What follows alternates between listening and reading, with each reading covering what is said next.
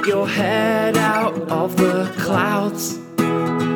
Get your feet back on the ground. Get stuck into pop culture. With Stick Around.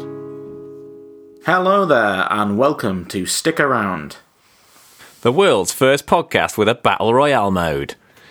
Listen in as your hosts beat each other to a pulp to see who the last one is remaining conscious. Sponsored by Onken Frufu. Revamped and re released for the millennial generation with a special Pyongyang 2018 Winter Olympics Tamagotchi inside. Got to collect most of them. I, uh, yeah, M- most of them, yeah. I mean, what is that, over 50%? Or um, how do we define most? It's until you get bored, isn't it? It's until you get to the one that no, they've probably never actually put out in the shop, but is on the front cover. Right, okay. If I remember child, gathering childhood toys like I think I do. yeah, I, I, I- Not was bitter. anybody else? Not bitter at all, no. Was anybody else a big Pokemon card collector as a kid? Um, well, I still am, but no, I, w- I wouldn't say big. I still, I still, I was about a year ago. I started collecting a few again, but yeah, I was as a kid. Definitely, it was fun. Although uh, someone stole mine actually. Really? Out of my Why? locker. Someone stole mine out of my locker. Oh, no. I cried. Yeah, bit of a shit. Well, that's. He said it wasn't him, but I definitely, I definitely know who it was. Oh, So- no. Oh, no. Oh, well, um, you're here for. Anyway, moving on. life, life goes on. Uh, you're here for. It hasn't. I've never got it. Games, episode 27. Um, I'm Alex Wayne, your host for today, and I'm here with games experts Dave Peeling. Hello. Uh, Cl- Cl- I nearly said Clive Flux there. Uh, Clive Fisher. Oh, I see. I'm not a games expert. He expert. wishes. Oh, no, no, I said games Aye. experts. It was plural. Oh, right, I mean, sorry. I'm however, for that touchy today. outburst, you've been downgraded to correspondent. Games correspondent Clive Fisher. Hi. And games Dickhead. expert James Flux. Hello there, everyone. How are we all? Um, this is the first new games podcast of the year. New as in new content, at least, not top fives. Um, but have we been playing many new games? Yeah, quite a lot. I've been on a bit of a binge, so got, I'm excited to talk about a few. Yeah, I've picked up. I've picked up a couple as well. I've picked up a few new ones, um, which made this this record a bit difficult. 'cause I was like, oh, I'm only at the beginning of loads of games. I've got to find one that I can review. But I think I've I think I've got a good one. So Dave? I've played no new games. No new games at all. okay, right. So, I mean, Well, I, honestly, ki- well I, I kind of have. I kind of have. you kind of have. Okay.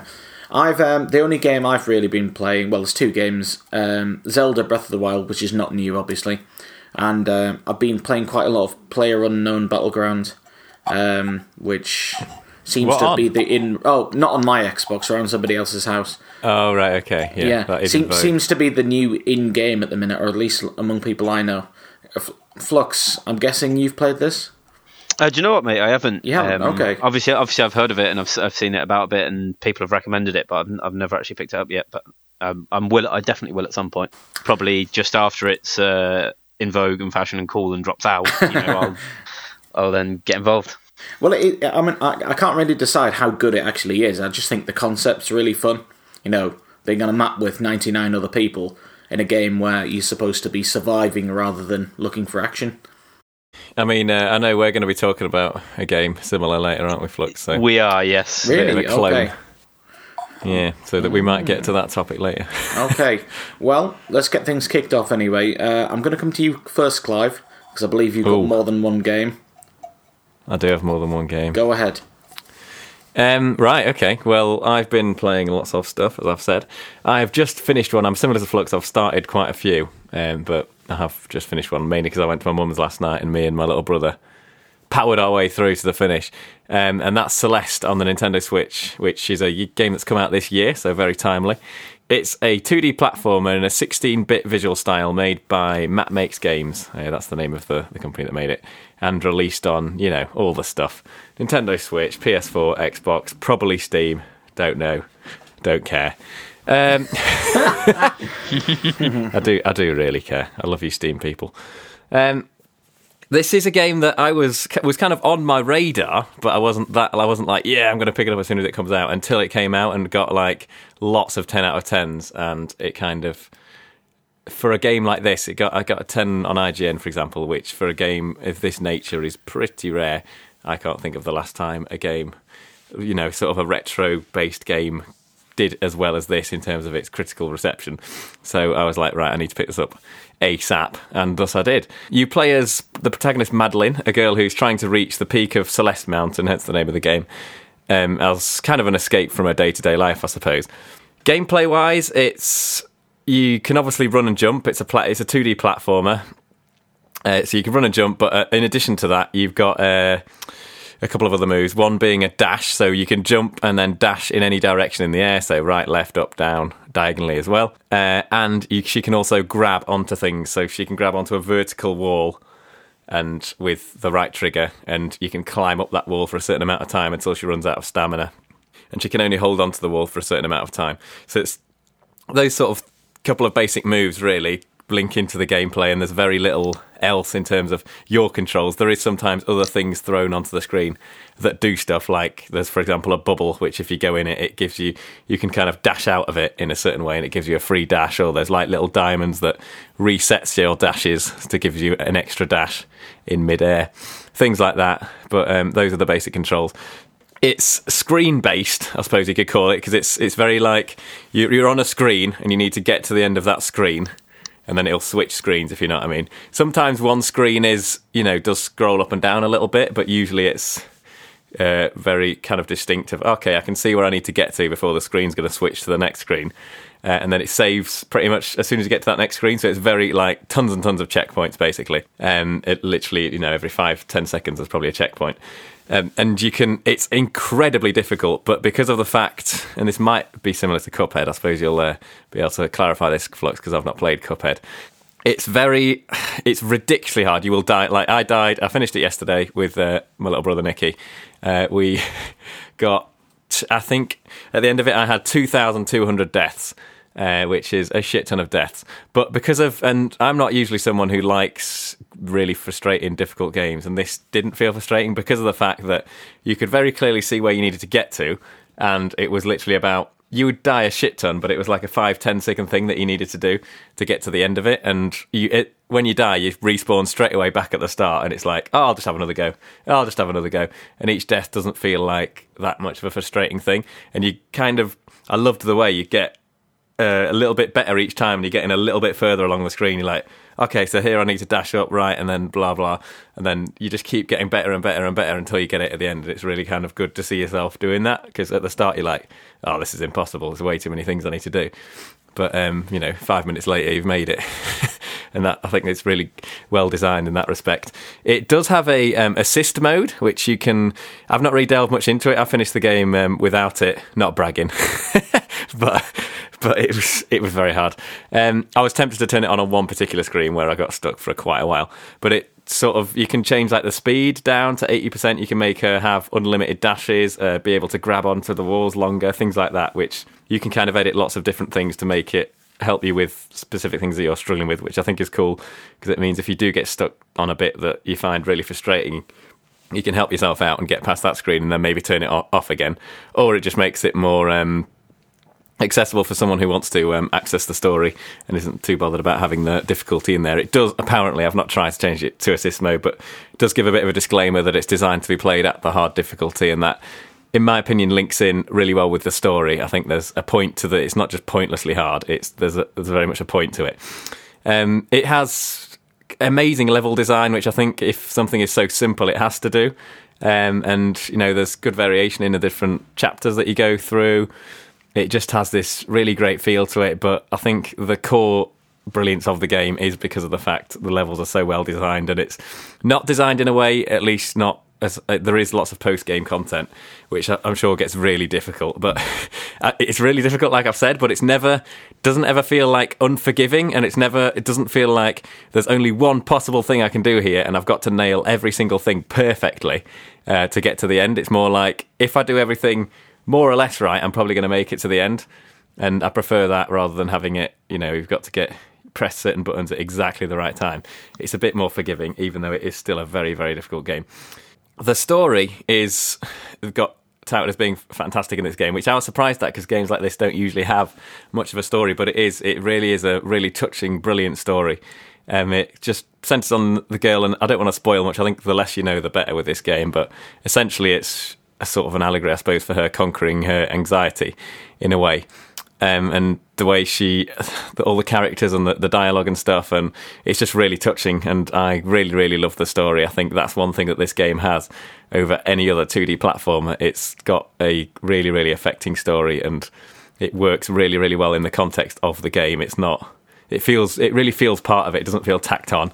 It feels like the difficulty and of this game is links in with the fact that it's with the point it's trying to make and the message it's trying to give.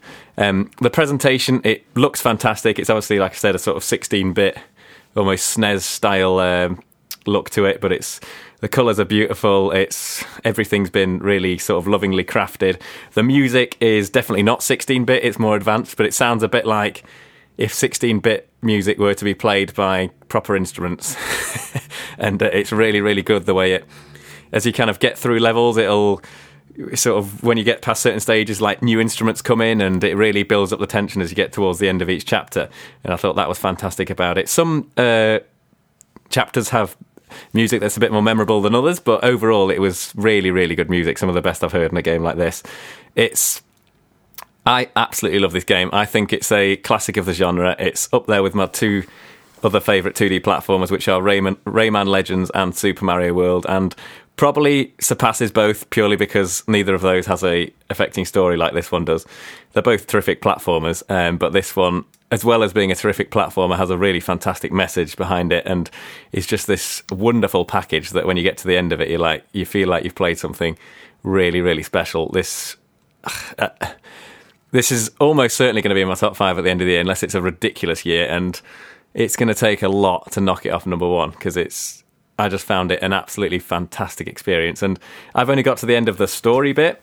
Uh, I don't know if I'll play you much further. I'll see, but there's lots of post game content which doesn't link into the story too much, as far as I know. But I've played. I think it took me about eleven hours to beat the the main story, which I know a lot of people have beat it a lot faster than that. I'm not the world's greatest video game. I'd say 2D platformers is one of the things I'm better at, but uh, obviously not as good as some people. But I just absolutely love this game, and the you know the ending is perfect. It almost for me, it's almost like a bit of a shame that there's all this other stuff. Like you can collect strawberries, and there's as you go along, but it never says that that's particularly crucial. It always says, "Oh, it's just to show off. You don't have to get them." And I didn't particularly go for them at any point. It's something that if I wanted to replay it, I might try and collect all those. But and having the extra post game content al- almost makes it feel a bit too much, I suppose. But I think it's good. I'm happy that it's there because I think if I go back to the game, I'll be happy that those things are there because it adds a bit of replayability to it, even if it has meant that I've finished the game and then there's still this other thing at the end which didn't make it as satisfying to finish it, if you know what I mean. But I think it's good that that stuff's there and that there's added challenge for people. I know some people are just playing this to death and uh, loving the ridiculous challenge of it, and it's yeah, such a surprise. Like like I said, this game was on my radar. It's not as if I hadn't heard of it, and I'd seen some videos, and I was like, oh, it looks good. But I was not expecting it to love it this much, and yeah, it's absolutely fantastic. And I've loved playing on the Switch in particular because I've played it handheld quite a lot, and it's the perfect game for that. Also, quick note: I think it's a lot of people say that you can't play 2D platformers with a analog stick, and they're a bit uh, snobby about having to play it on a D-pad. I much prefer playing this with an analog stick. I think it's designed in a way that works. Yeah, occasionally your diagonals won't register as where you wanted it to, but it's because of the nature of you just get spawned back about two seconds ago. It doesn't bother you that much, and I preferred playing it in that sort of comfortable manner than you know craning my hands for a D-pad because I don't think any of the current consoles have a fantastic D-pad uh, that's particularly comfortable to use. I prefer using the stick generally, and I think it works well with this. I'd recommend playing it with a stick, but you know, some people will differ. But yeah, it's just a wonderful, wonderful game. I think everyone should pick it up. How much does this go for, Clive? Is it like a new game price or is it? um Eighteen pounds. Oh, because it's a it's an indie game, obviously. Yeah, this might be one Yeah. for me to go for ne- once I finish Breath of the Wild. I tend to only like to stick to one game at a time. Uh, I think you'll. Yeah, because of the way you like stories. Yeah. I don't know. I think you'll like this. I think you'll like it. It is hard. Yeah, Beware. it sounds good. I'm, I'm, I am a big fan of uh, 2D platformers. I think I played. I know it's a very old game. I played Super Meat Boy for the first time. Ah, this day. is. I've not played that, but this has drawn comparisons to that in its difficulty and the way. I think Meat is Meat Boy quite like you die and then you go back to pretty close to where you were as well. Yeah, yeah. Generally, I mean, okay. I only played like a few levels and it was insanely Right. hard. But um, Okay. Yeah, that's. I want to pick that one up because I've heard great things about that too. cool. Um, Dave, I know you're a Switch owner. I'm. I don't. I'm guessing the fact you haven't interjected means you haven't played this. But have you heard about it? Are you excited? Um, no, I've not heard anything about it before Clive just introduced it there, but I'm excited based on um, based on the review I've just heard for sure. Cool. Um, Flux, I know you don't have a Switch, but I'm guessing this would be up your street. Um, being a fan of It's on all the game- other. It's on all Is the it? other stuff okay, as well. right. Oh, Yeah, yeah, yeah. Fantastic. Is this one you're familiar with, Flux? Um, again, no, I'm sort of in the same camp as Dave that I'd not heard of it before Clive mentioned it, but it sounds really cool. I'm definitely I'm surprised. It's got quite a lot of. Um, uh, well, everyone, all the podcasts I've been listening to have been talking about it non-stop. But uh, I suppose that's because I listen to gaming pod, pod, a lot of gaming podcasts. Oh, I can't. But yeah. I can't stand gaming podcasts. Awful. Yeah. Yeah, they are annoying, aren't they? Just any Especially podcast in, in general. This right. one. Okay. Let's let's move uh, move to Bolton, or more or less Bolton, as we always. Wh- where is it exactly you live? uh, Flux? Westhoughton, mate. Westhoughton. Uh, I'm never going to remember that. I'm just going to continue to say near Bolton. Um, right to near Bolton, where James Flux has got some up to date gaming review for us. Um, yeah, so the game that I've got um, to review is Fortnite Battle Royale, developed by Epic Games and People Can Fly, and published by Epic Games. This was released in September 2017 um, as a multiplayer mode of Fortnite, which was originally released in July 2017, albeit that it's in development. It's a game that's been released during its development phase, as uh, is now the trend. See, you know, um, player unknown battlegrounds. Uh, it's similar to um, sort of player unknown battlegrounds, I think, in that the concept is a PvP 100 player survival mode. Um, it's much more cartoony in style than player unknown, so it's, it's perhaps that's where its difference lies. Um, the aim of the game is to survive as long as possible, an open world environment that gradually shrinks as storm clouds um, swarm around you and to eventually be the last player alive or part of the last team alive if you're in one of the squad modes. Um, the gameplay is a sort of cross between a standard third person third person shooter and a Minecraft style survival um, mode. Um, you start with nothing but a pickaxe or a similar sort of mining tool, and are dropped in the world from a flying hot air balloon bus at the top of the map, and you can go anywhere across the, or you can start anywhere across the large open world. Throughout which are scattered a series of weapons and pickups and things like that that will obviously help you to survive, um, as the other 99 people attempt to do the same across the island. I mean, in terms of, I'll kick straight into the review because there's no story or, or anything like that to, to really review. It's a straight up multiplayer game. In terms of the pros, I think probably the the biggest one is that it's free. Um, it's this game is what I think freemium style games should be, in that it's free. Anyone can play it for free. They can play the whole gambit of the multiplayer mode for free, and that anyone can enjoy it in that in that sort of way. There's no the people that pay money, what they get if they want to do that and support the game, which I'm all for, is a kind of series of items and costumes and things that will adapt and personalize your character, but won't make them better than the character of the people that are playing for free. So it's not like, oh, if you put some money in, you'll be better than those other guys. It's no, you, do you know I mean? You can customize yourself and you can make yourself look better, and that's that's the reward that those people get. But it's not that you'll be super awesome and will win every single round because you've put money in and those other guys haven't. Um, and I think that's what sort of freemium should be. It's an open playing field for everyone, but those that want to support it get something, but that what they what they get doesn't detract from the people that are playing for free. If you see what I mean. Um, and I think that, that that follows on into the second play, which is that the game's pretty fair. Um, each time you're dropped into the environment, no one can take any weapons in, no one can take any armor in. What you get is that pickaxe or, or equivalent, and that is it.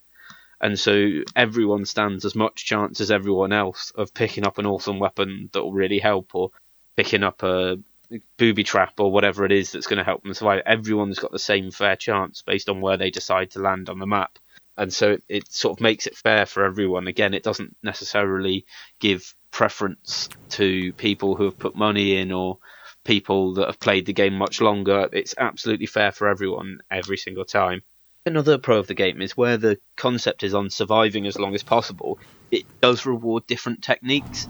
It's not the same as a lot of shooters in that where the focus is on getting as many kills as possible, or at least getting the best kill death ratio possible. That's what the focus is, and that's how you win. You win by killing more people than people kill you, as it were there are, the objective is survival. So if you survive by stealthing around the outside of the ever decreasing map and trying to avoid trouble and not really getting involved in conflict, you'll be as successful as someone whose plan is, oh, I'm quite good at fighting and I'm going to go all out assault and just try and kill as many other players as I can it's about that balance. It's about using hiding in a decent area when you've got one and playing a bit defensively and then playing aggressively when you need to or playing stealthily. And it's about mixing up those different techniques and different strategies to be successful. And all of them are to an extent successful, but down in other areas. And so I think it's a, a really fun way to play. It's a different take on sort of standard shooter genre. Um, I think another massive pro of this game is that you don't have to wait when you die. So commonly in a shooter, when like either you'll respawn as part of that round, but in this dynamic, obviously that doesn't work. The aim is survival. But rather than dying and then having to wait for the round to end so that you can see where you placed or how it, who the winner was or anything like that, there's absolutely none of that. Once you die, that's it. You can leave the lobby, jump into a brand new game, irrespective of whether the one you've just left is still ongoing or not no longer a part of it, so you can just jump out and jump straight into another game, which is brilliant. It means you're not waiting around after you die, going, "Oh well, I died really early on, so I'm going to have to wait for ten minutes for this round to end before I can pick something else up." No, you can just jump straight back into a different game and have another go. Um, and so again, it's it's it, it, keeps that sort of action going. It keeps the gameplay going, which is really good. Um, in terms of negatives, I think probably the first is that it's the same map every time. So the map is really, really big, and it gets smaller and smaller and smaller as long as the game goes on to obviously stop people from just hiding where they are on a massive map. And that's how obviously they control the game and make sure that people are moving and um, are getting involved, and you can't just hide and not do anything for hours and hours and hours. To get the map does get smaller and smaller and smaller, but it's the same massive map every time. And because the aim of the game is the same every time vis-a-vis survive, I can see that perhaps if you play it a lot, it might start to get a bit repetitive and you might start to go, oh yeah, I know where this is going, or I know sort of roughly where I need to go on the map each time, or things like that, depending on where the storm starts, and so that maybe will get a bit repetitive after a while.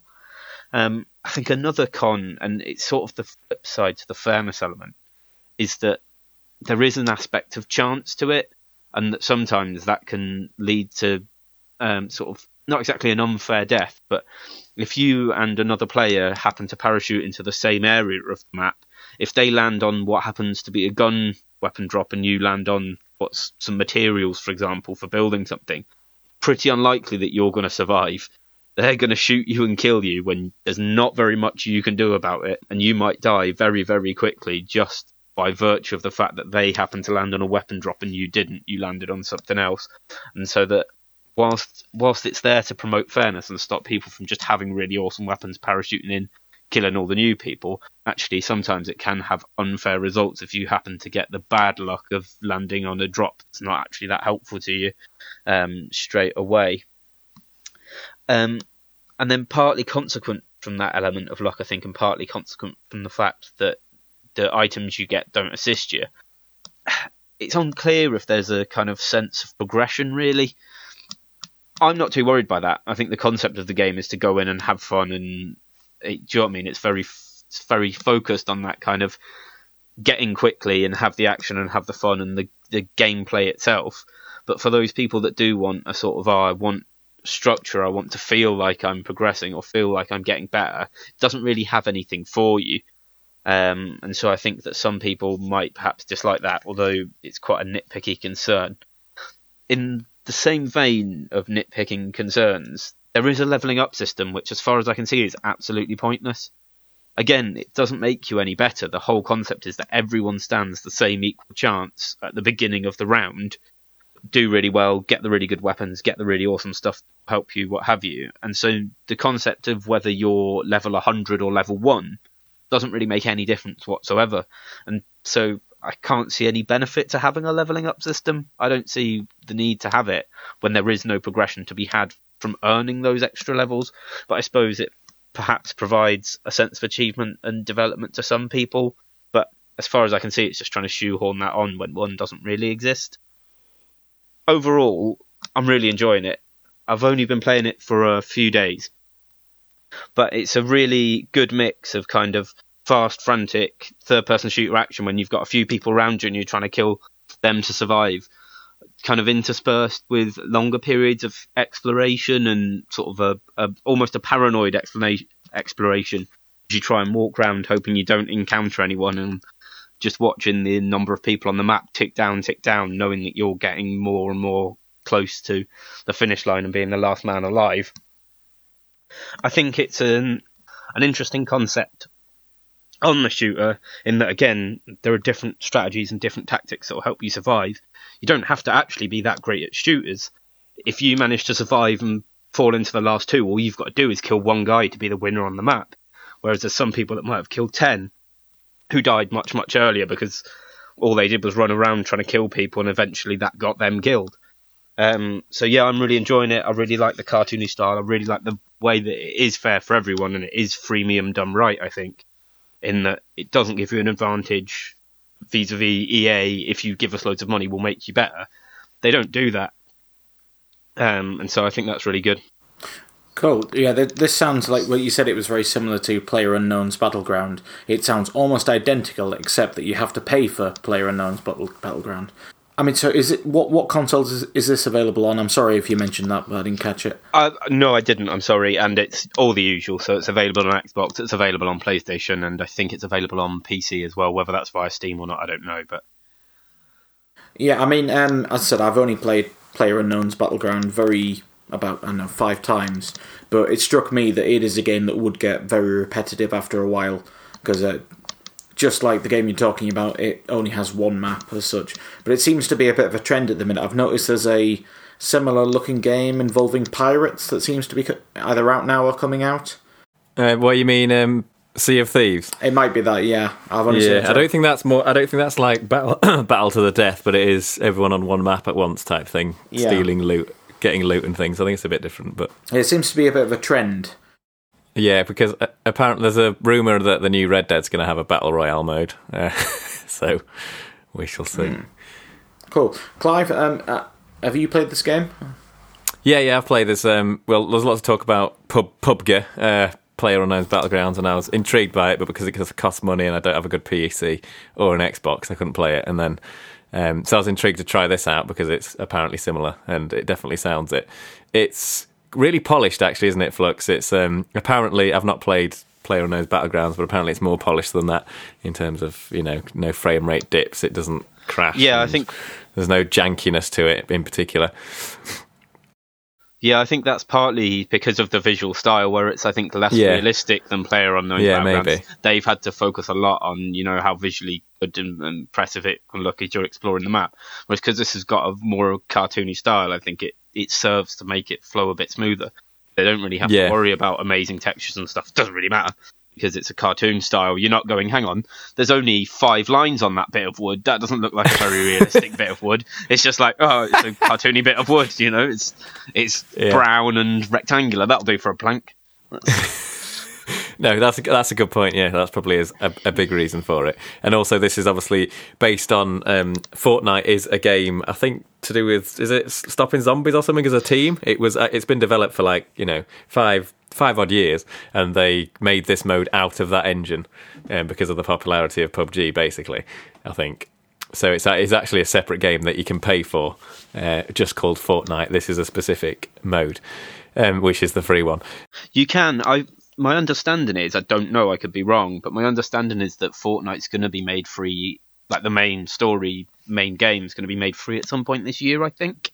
Oh, all of it. Okay, that's possible. Yeah, I think if you try and play the story mode, it says like either you can pay to have it now as like an early unlock, or but that the intent is that it will be free at some point this year. So I presume running on the same freemium model, that it'll let you buy stuff and what have you to improve your character within the story and level you up faster. Um, but that it'll be free if you just want to play through it. I think. Don't Oh, quote okay, me, but cool. I think that's the case. Yeah. Um, interestingly, Bex got into this game, which I did not expect. Um, but I think it links in with something Flux was saying that you can actually get pretty far by not doing any shooting. Um, in fact, hiding, uh, hiding away, just finding a house and hiding at the top of it can get you pretty damn far. And you can get to the last, like uh, Bex got to the last three, for example, without having you know much shooting skill. Uh, in fact, it's hilarious. Whenever a person starts to shoot her, she basically screams and uh, throws the controller at me. But uh, she can get pretty far just by doing that, and that's still fun. So Yeah, it does have it. can. I won my first match today, as in last, last man standing winner, and I think I killed four people.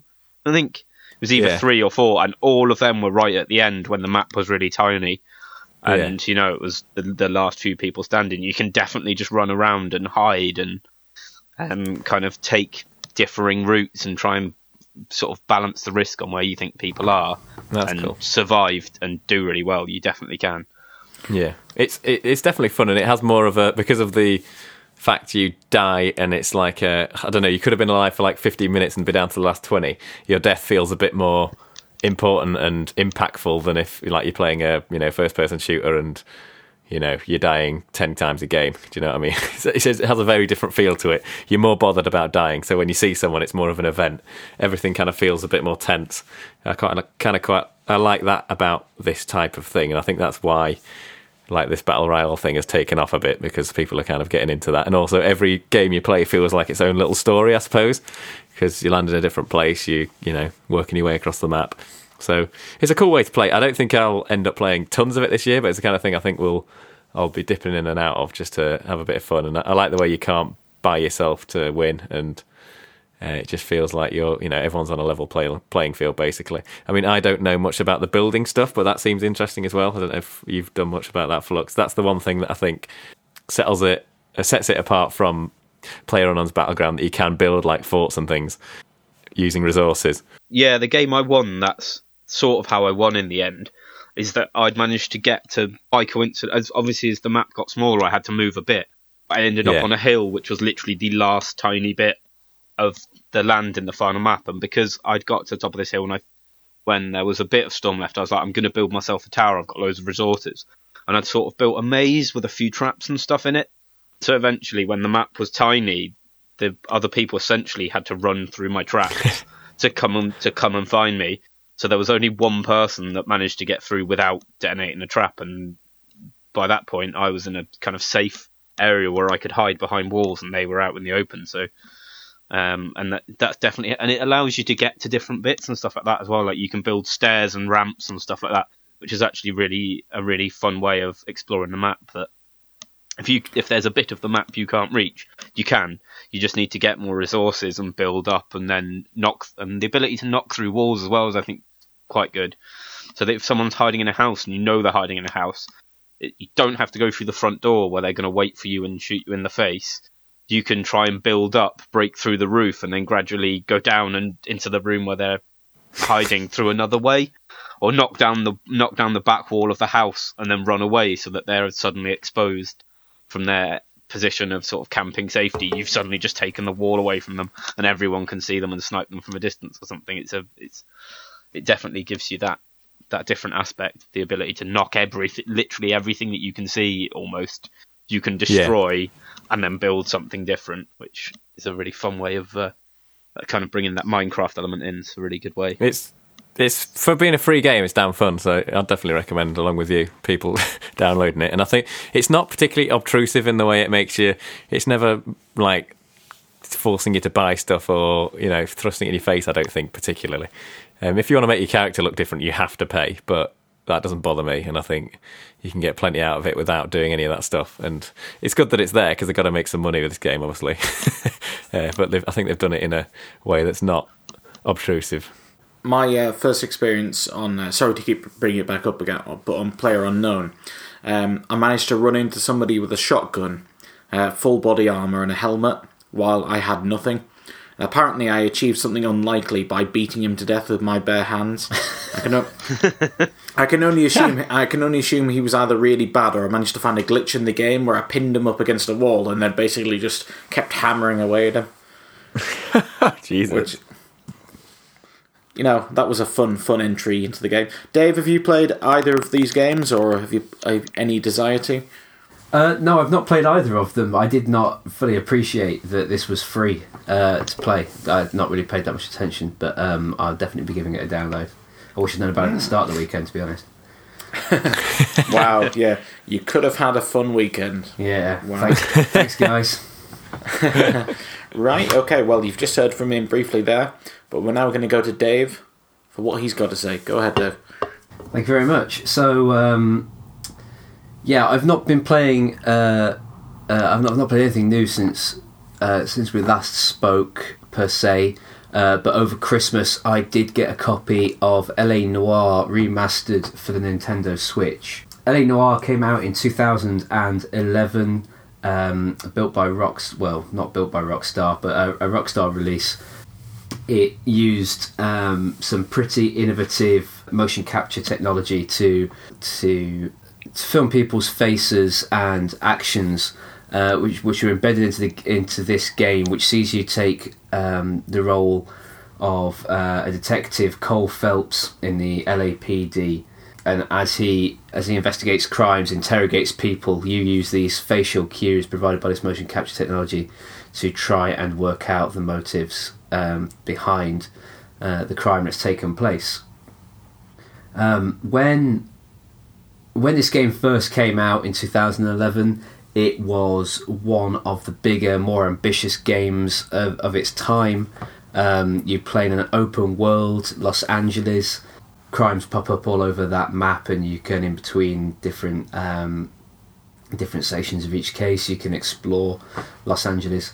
Um, so it's quite jarring that here we are, seven years later, six years later, capable of playing this in uh, on a handheld device. Um, the there are there are only very few sacrifices that have been made in terms of um, kind of graphic performance. Uh, almost all of which are almost totally unnoticeable when you're playing the Switch undocked. A couple of the more glaring ones are some issues around draw distance when you're when you're driving around, but it doesn't take anything away from the way that the game plays, and certainly the the uh, the, the thorough investigative moments that you undertake when you are uh, combing a person's house for those bits and pieces of information that you need to to pin a guy down for the murder of his wife. Though all those bits they play absolutely perfectly. There's no frame rate drop. They they they they look wonderful just as they always did. In particular, the um, the, the facial technology that allows you to work out whether or not someone is lying to you when you whilst you're asking them questions is still probably unmatched in in in gaming. I've I, have i have not seen anything like it in terms of its in terms of its detail and in terms of um, its kind of storytelling through acting.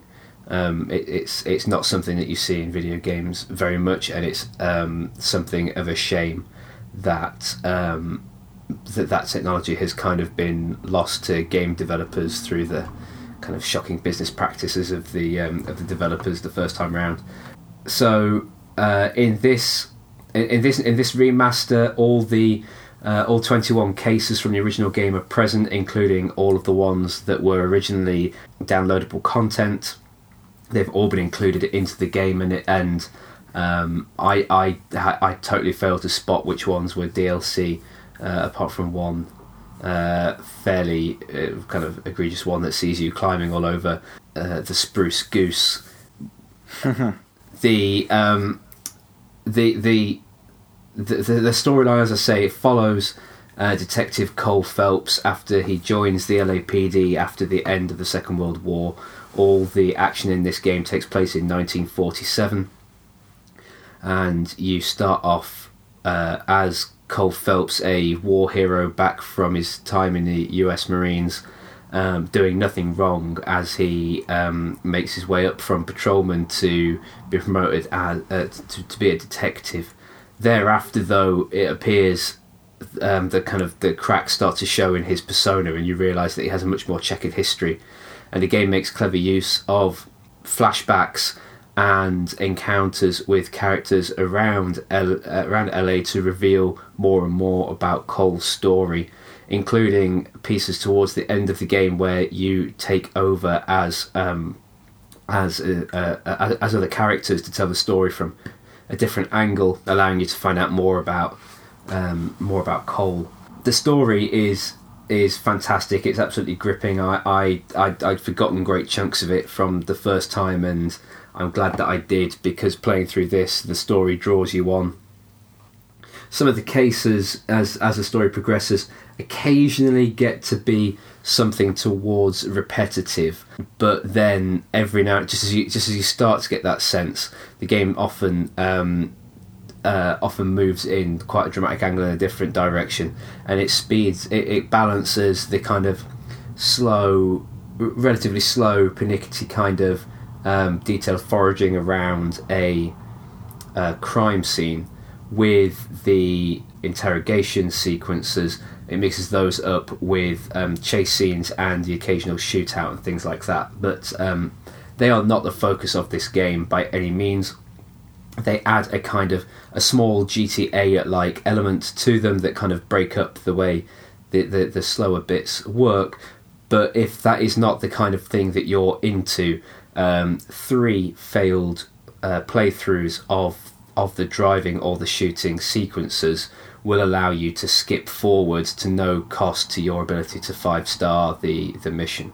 So if you are just into it for the investigating and for the questioning and trying to piece together the clues to work out who did what, you know you can you can progress and five star and 100% this game without having to worry about those those other elements. The the the rec- the recreation of 1940s Los Angeles uh, is incredible. I absolutely love the way this game works. The the colors and the um, the kind of soft lighting really are incredibly evocative of the of the noir period. Um, the the one downside, however, is whilst Los Angeles here is recreated on a on a pretty large scale between uh, from Hollywood down to downtown via Wilshire, and I was quite interested to um, drive around the town, recognizing um, buildings and and routes that I made when I visited a few years back. There's um, a, a lack of things to do in the city other than the missions and moving to the next phase in the invest- investigation, um, there is nothing else that can be done in the town. There are collectible vehicles, um, police shields, and some film spools, but they are literally just to be collected. They don't do anything, they don't play anything, they don't show you anything, they don't add anything to the game other than they are a thing to collect. And the game does not show you that they are there and does not drive you towards them. Occasionally you will come across one, and that's the only way that you realise that these things are even in the game to collect.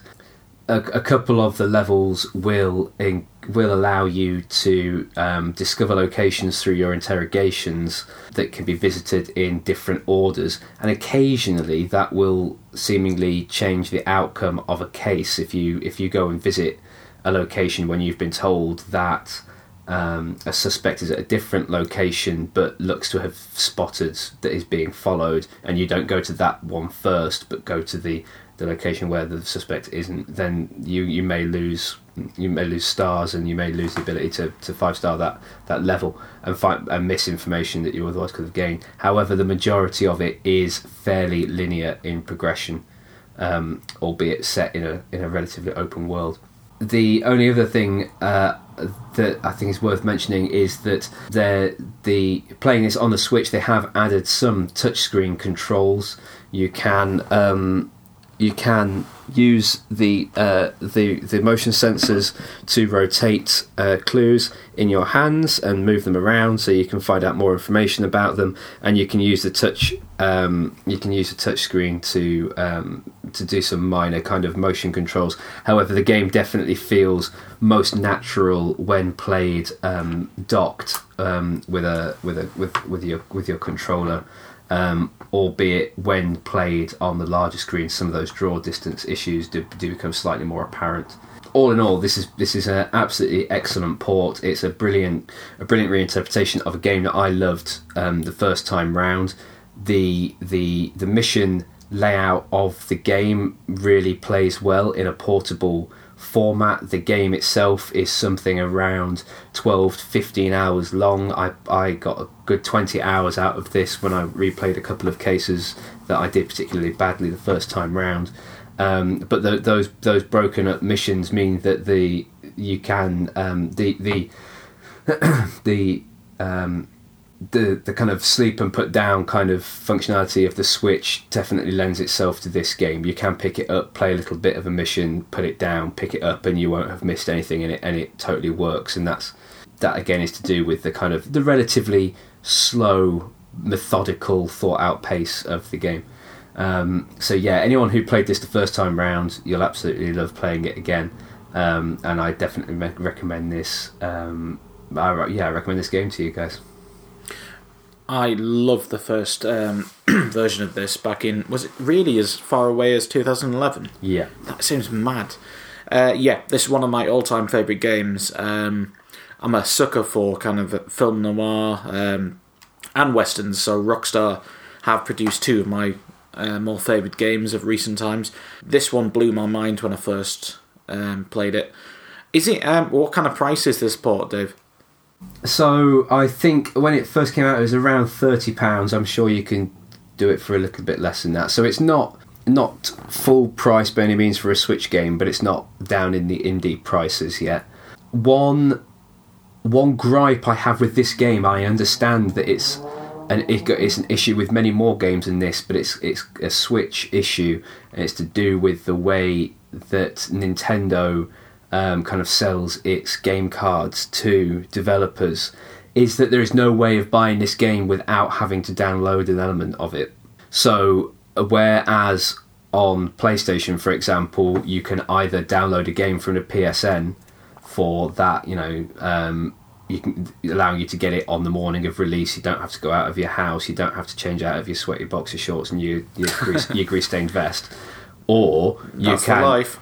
you can you can you can run to the you can run to game, pay more than you should have done, but get straight back and uh, install and go offline. This game card, it does warn you on the box. You buy it from a shop, bring it back, plug it in. It's not just a matter of there being game day updates. It literally doesn't have all of the game on the card. So you have to uh, you have to download something like twenty or thirty gig of of the actual game. So if you have no internet connection or an unreliable internet connection, this may not be the game for you, or at least playing it on the Switch. Um, my understanding is that basically there are larger capacity cards out there that Nintendo make, but they charge uh, a, an, an amount that developers are much would much rather have you download the information rather than the uh, the card itself. Clive, any interest in this at all? Um, I played it back on the PS3. I wasn't as high on it as you two. Um, I, you know, for me, it's like a seven out of ten type game. Really? I, I really enjoyed it Oh. to start with. So wrong. I ra- well, I think a lot of people agree with me, but anyway.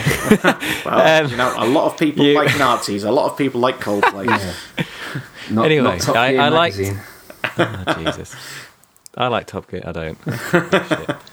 Um, it, yeah, it was fine to start with, and then, but I think it sounds like one of my issues has been fixed in this because I don't remember being able to skip the chases, and it used to piss me off that every case ended in having to chase someone around a block, pretty much, uh, and that got repetitive. And I just thought after about the fifth or sixth case that I just got a bit bored, and I was like, I, I, it felt a bit of a slog for me, and I just didn't, I wasn't really into it anymore because it all felt a bit repetitive, and it always ended in this. I don't know. Go here, chase this guy. Uh, go here, answer some questions, chase this guy. End of case. Go another place, do the same thing again. That's what ended up for me. But so I didn't really get into it. But I'm not as into the noir detective thing as you guys. I don't think so. That's probably a big part of it. I think it, I think it's good, and I think it did a lot of. I love the way it did uh, the facial animations and stuff, and made it look like.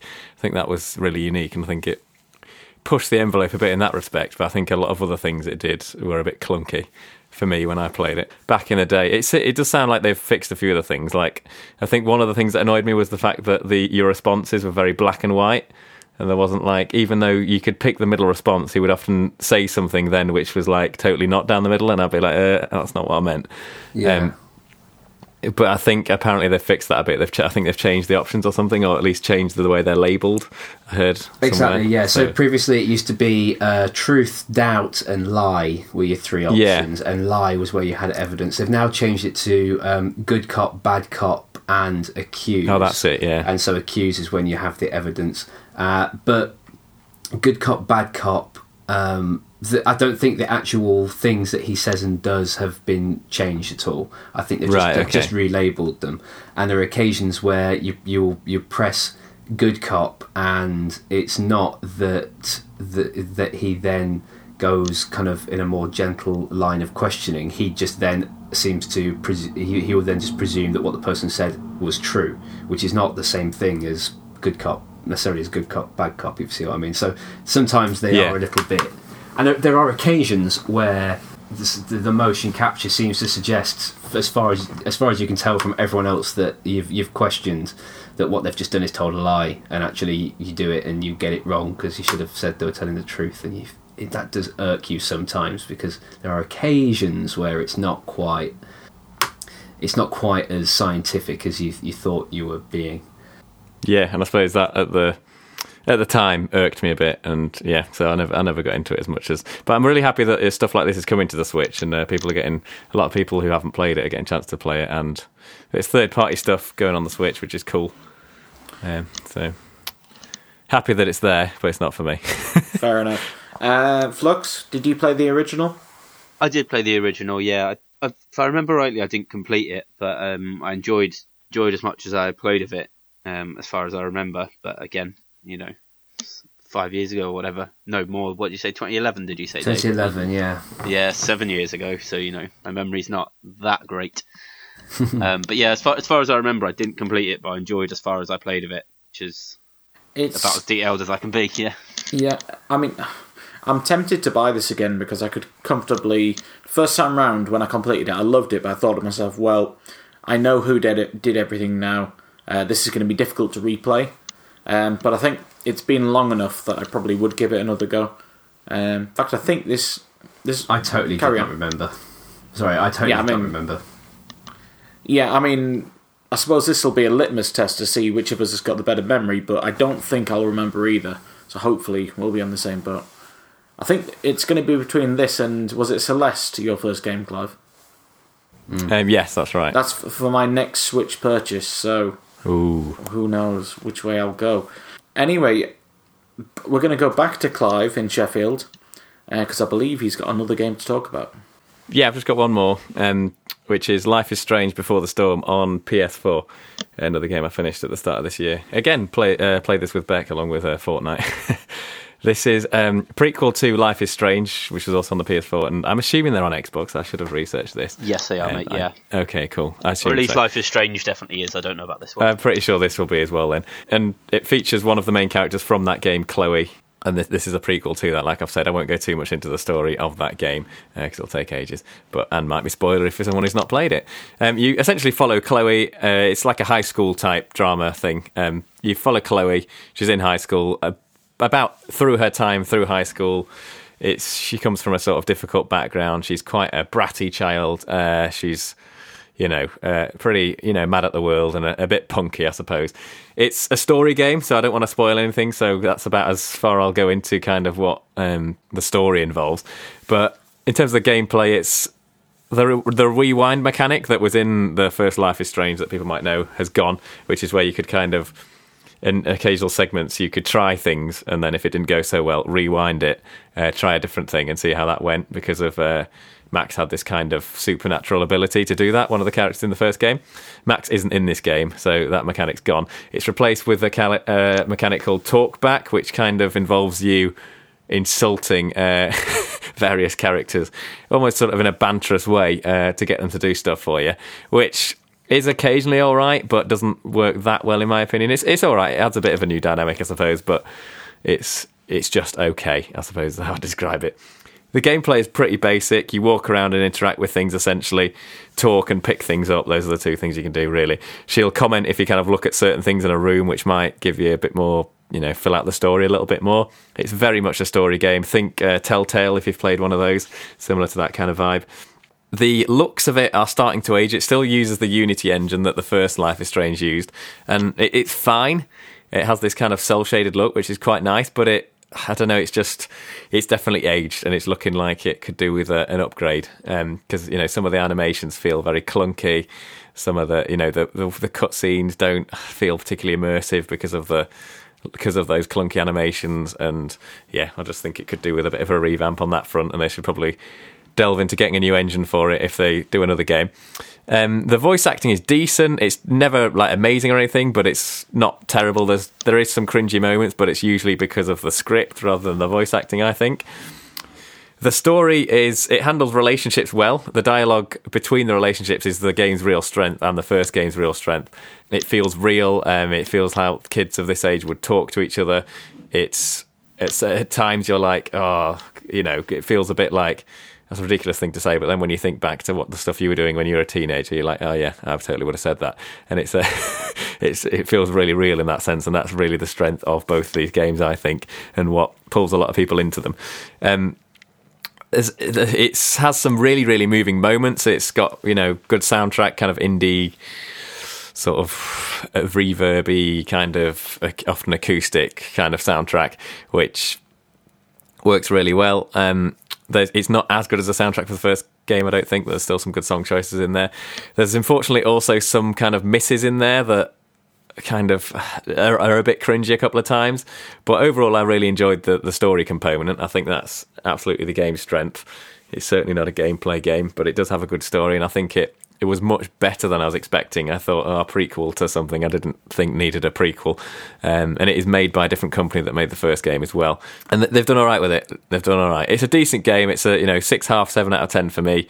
If you haven't played Life is Strange, the original, play that instead, I'd say. If you haven't, you absolutely loved Life is Strange, then you'll probably like this a lot too, because it is giving you a bit more information about those characters and it does, uh, like I say, it does have a good story and there are certain bits in it that are very moving and uh, you know quite interesting takes on certain things. If you didn't like Life is Strange, then there's no way this is going to change your mind. It's more of the same, basically.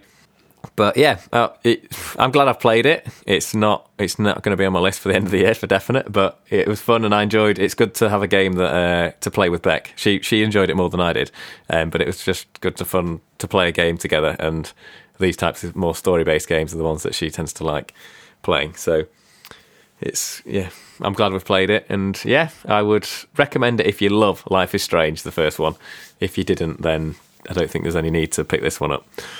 I never got round to playing the original. I think it was recommended to me though. I believe other people on the pod played Life is Strange though. Might be wrong. Uh, I didn't, mate. I don't know if Dave has. I don't Um, think they did, but No, I've not. It's it's downloaded. It's it's in it's in my queue. uh We'll get cool. to it. I promise. Right. Okay. Yeah. Okay. All right. Well, we've got you recorded now. Um, so you know that's that's a verbal contract. How many new games have you played since the start of the year, then, Clive? Because you said you've been on a bit of a binge. Um, well, I've also played the Zelda DLC, uh, which I've just finished, which I liked. It's more of the same. It's not amazing. Again, it's I'd give it about seven-ish, just because it, it does add some more shrines and stuff, and the story it has some story to it. Like the main game, the story's not the main thing. There's some nice shrines. Some of the better shrines in the game actually are in the DLC, and it adds a few more bosses. Just sort of re- remixes of the current bosses, really. So it's it's more of the same. For me, it, the thing that was good about it is that it got me back into Zelda, which and playing in that world, which is fantastic and yeah, I, I enjoyed it. But it's more, it doesn't do anything particularly fresh. I would have liked if it had maybe a new area of a map or some sort of took things in a bit of a different direction. Did some introduced some new mechanic or something. Didn't do any of those things. But well, if you're loving Zelda, then totally worth you know the 18 quid to have an extra. It's you know it's 10 or 12 hours of extra gameplay. So ah. if you're loving what you're doing, then I'm go very, for it. I'm very much. It's taking me. I'm. I'm kind of going through it quite slowly, but that's Cool. not to say I'm not really enjoying it. I'm just finding it difficult to put in the time. I think it was a lot Yeah, easier yeah. with Mario Odyssey because you could just literally play a level, and then you were done for a bit. Yeah, it's a game where you have to kind of sit for a bit. Yeah. Well, that's how you get stuff done anyway. It does suck up your time. It's like, you know, I've spent, I think, probably like 100 hours now on it, which is rare for me in one game. But Yeah, it's and I've been I've just got Shadow of the Colossus the remake. I've only just Oh, started it. yeah, I'm enjoying only- that, so I'll talk about that next time probably. Did you end up playing The Last Guardian? Um, I've got it still. I started it and I, I I will play it, but I just found the controls irritated me. Like within about ten minutes, I found the way he ran around a bit. It's a thing that I always have, having like when I play like a Nintendo game and then go into a, a different one. The, the the I don't know the the moving around just feels clunky in comparison in a lot of other games. I think, and particularly because it had a bit of platformy stuff in there, it didn't feel accurate. I do want to go back to it because I did enjoy. It is um, really good, honestly. It's it's so charming. Um, but But yeah, Yeah. some of the control stuff made it a bit, made me bounce off it a bit. But I will, I will go back to it because you know, I'm sure it's really good. I just need to play it when I'm feeling a bit more patient. right, okay. Um, so, do we have any big releases coming up soon? Uh, I feel like I feel like we must be due a huge game release sometime in the near future. Uh, well, I guess Spider Man's supposed to be coming this year, not that near. I suspect it'll be delayed. Got Red Dead at the end of the year, obviously. Last of Us will be delayed till next year, I almost guarantee. Um, What is it with So- games and always getting delayed? Everything, every I know, I know they're harder to make probably, but why do they set these dates and then they seem to fail to hit them? Mm, because I th- they just set the well. I think certain companies in E3 are particularly bad for it. They're like, oh, we'll show a trailer for this thing that's out in three years. It's like you can't really guess that you're going to get that done in three years because that's such a big. I don't know. It's just like why would you set? They always get delayed. They're just too optimistic, really. I suppose because it sounds better to have it sound it's coming out in two years than say it's coming out in three years. And oh, Or, but you I'd rather I'd rather they delay it and make it decent than push it out and it's you know I think. I don't really, I don't really mind the trailers, but at the end of you know the trailers at E3, I don't want to see a you know May 2018 or whatever. I want to see it's done when it's done. And um, Yeah, they might. That's what they should just do. Coming soon. yeah, exactly, yeah, or in the in the relative near future. yeah, Well, the other the other the other incentive is that they make a lot of money from pre-orders, don't they? Um, Right, Yeah, yeah, okay, absolutely. I never thought of it that way. Yeah, so there's no there's no there's no advantage to you buying a cinema ticket early, but um, you know they promise you more bonus things if you spend more money in advance and get ahead of other people and things, and then you need to pin some kind of date, don't you? So I wonder if that's part of it. There's uh, there are the undoubtedly going to be on the nose Far Cry Five coming out in the spring. I know that's not I know that's not for everyone, but that's going to be set in basically in Trump's south. And you're going to have to go and defeat uh, an alt right uh, militia in South of America in actual bone, properly named identified parts of America, which is fascinating. interesting. We'll see how that goes. Yeah, like fi- final boss battle in Charlottesville. yeah, something like that. I can't remember if it's Kentucky or Tennessee. Oh, Montana. There we go. Um, not a big one. I'm I'm quite excited for a game called Owlboy coming out, which is like a 2D platformer, uh, which is coming out everywhere. I think uh, in about a few days. I think so. If that gets good reviews, I'll be picking that up. Um, there's Bayonetta 2 coming out on the Switch, uh, the port of the game on the Wii U, which I never got to play, so I might get around to that. Sea of Um, Thieves is in March, I think, isn't it? Or set to set Yeah. in March, I think. That a lot, is I intriguing. A lot of Xbox people are excited for. So, Yeah, um, It's only- are you gonna go for it, Flux? I'm Oh, not. not? I'm yeah. I'm Okay. not particularly infused by it, but um, I might get swayed if if people love it. I might get swayed. What do you think about this um, Xbox Live Game Pass where they're giving away their so it's, it's ten dollars a month and they're putting all their first party games on there for you get it for free basically, don't you, on launch? So Sea of Thieves will be the first one I think. If you're paying your ten dollars a month, you get that game for free I mean, as, I as definitely part of the package. yeah, I definitely. I'm not sure I'll do it, but I definitely think it's an intriguing prospect to go with. It kind of effectively, it's going the Netflix model, isn't it? It's Yeah, just definitely. pay us, just pay us your money on a sort of regular basis, and you can have any game you want. Obviously, with obviously that's uploaded to the system. But and I, I think it's an intriguing model to try. And Hmm. do you know what I mean? I'm not sure whether whether I'm going to do it, but it's it. Do you know what I mean? I think it's definitely an interesting thing to try, and I'm interested, intrigued to see how it goes, and whether Yeah. people start to copy it. I'm, I think it would be difficult for Nintendo to copy because obviously a lot of their games are first party games. Yeah, it would have to be more expensive. Yeah, um, Yeah. and I, I'm not sure that's necessarily Nintendo's model, but I could maybe see Sony doing it as a competition, and then Hmm. and then obviously buying up studios, and it's an. It, I'm interested to see how it goes. I think it's an. in- I think it's a good idea to try it. I definitely think it's. Um, I can I could see if it's successful, that might be the way that games go. The same way it's the way that TV has to an extent gone. Um, but yeah, so I'm not like I say I'm not sure if I'm gonna get it straight away on launch, but I'm definitely intrigued to see how it goes. I'm gonna keep my eye. Yeah, I mean, I think a lot of people. It's interesting. I think it's a really bold move from Xbox. Um, it's, it's cool. I think it might it might end up paving a way, like you say, for other companies to do a similar thing. And because they're kind of losing at the minute, so to speak, they need to do something. Um, so this is an interesting move, and I, I think it'll lead. I think a lot of people probably will be like, "Oh well," because you can just buy one month subscription, as far as I'm aware. So instead of going like, "Oh well, Sea of Thieves forty dollars," I'm just going to pay ten dollars for a month subscription, and then uh, you know once I finish the game, cancel my subscription, uh, or once I've got bored of it, and then you've only paid ten dollars for it. Um, I'm sure there'll be a lot of that, but I think there'll also be a lot of people who sign up for it and forget to uh, cancel it, and probably make a lot of money that way. So it'll be interesting. I think it's interesting because Microsoft's the company that makes the least first-party games, so it's probably less of a good deal in there. But it is. I mean, I think ten dollars a month is very reasonable for what they're offering. So we'll see. No, absolutely, and I think it's the to an extent. I don't. I'm not sure Microsoft would be too worried if that's what people did. If you see what I mean. Like I, th- I think the thing is, is that obviously when you make a game and you ship it and what have you, you know, people take a cut. The more people you involve, the you know the games take the game shops take a percentage in profit, and the distributors take a certain amount. And so actually, it's probably less money to provide it direct in the manner that they're thinking of for first party titles. Yeah, certainly.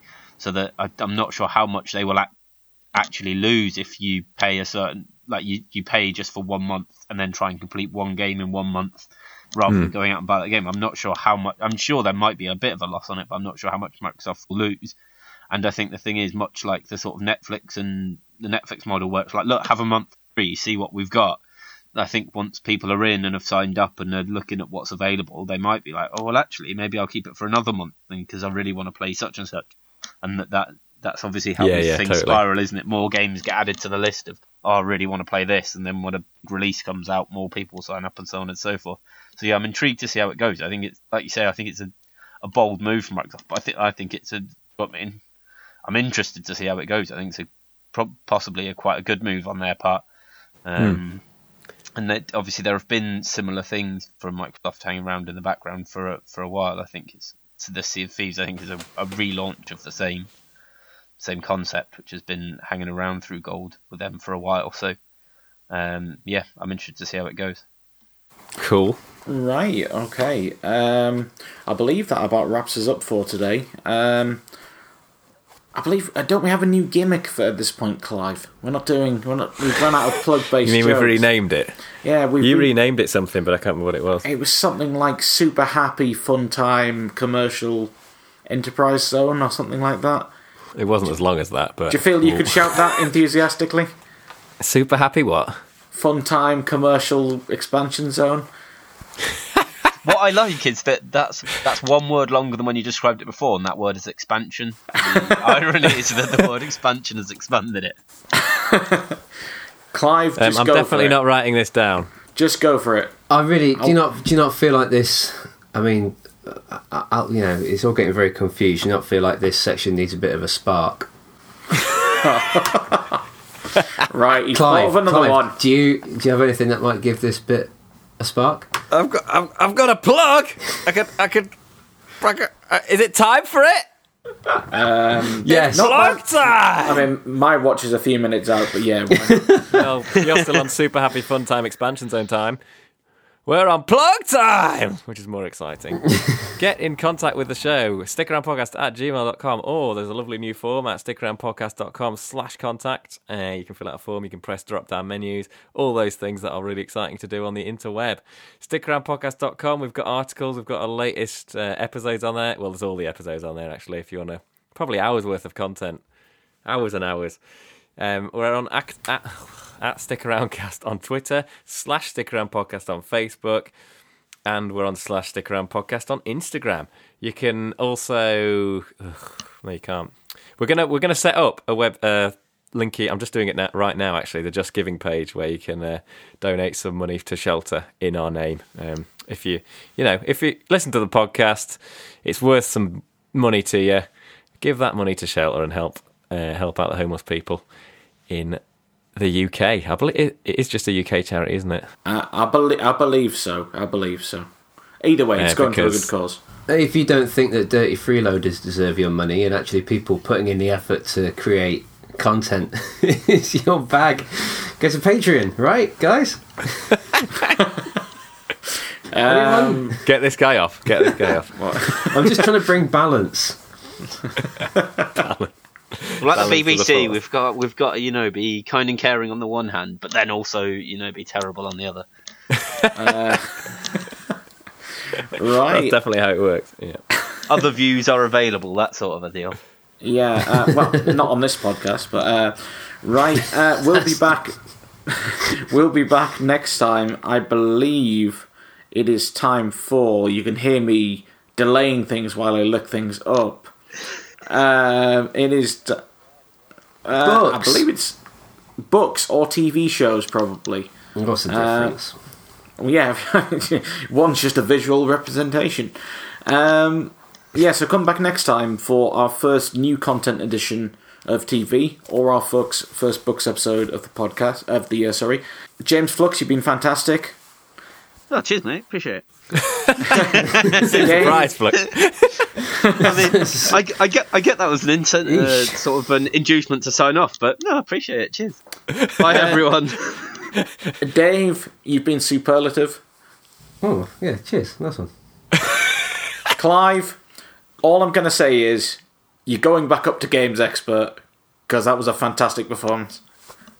That's unexpected. I'll, I'll take Corres- that. I thought you were going to say no I'd been more. plumb average. but uh, Anyway. thanks. Come back next time, guys. Remember to stick around. Stick around. Stick around. Sound.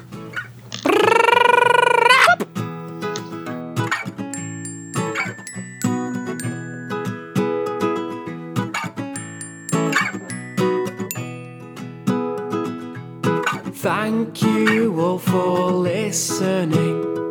Rest assured that you have found the best podcast in the universe. It's Stick Around.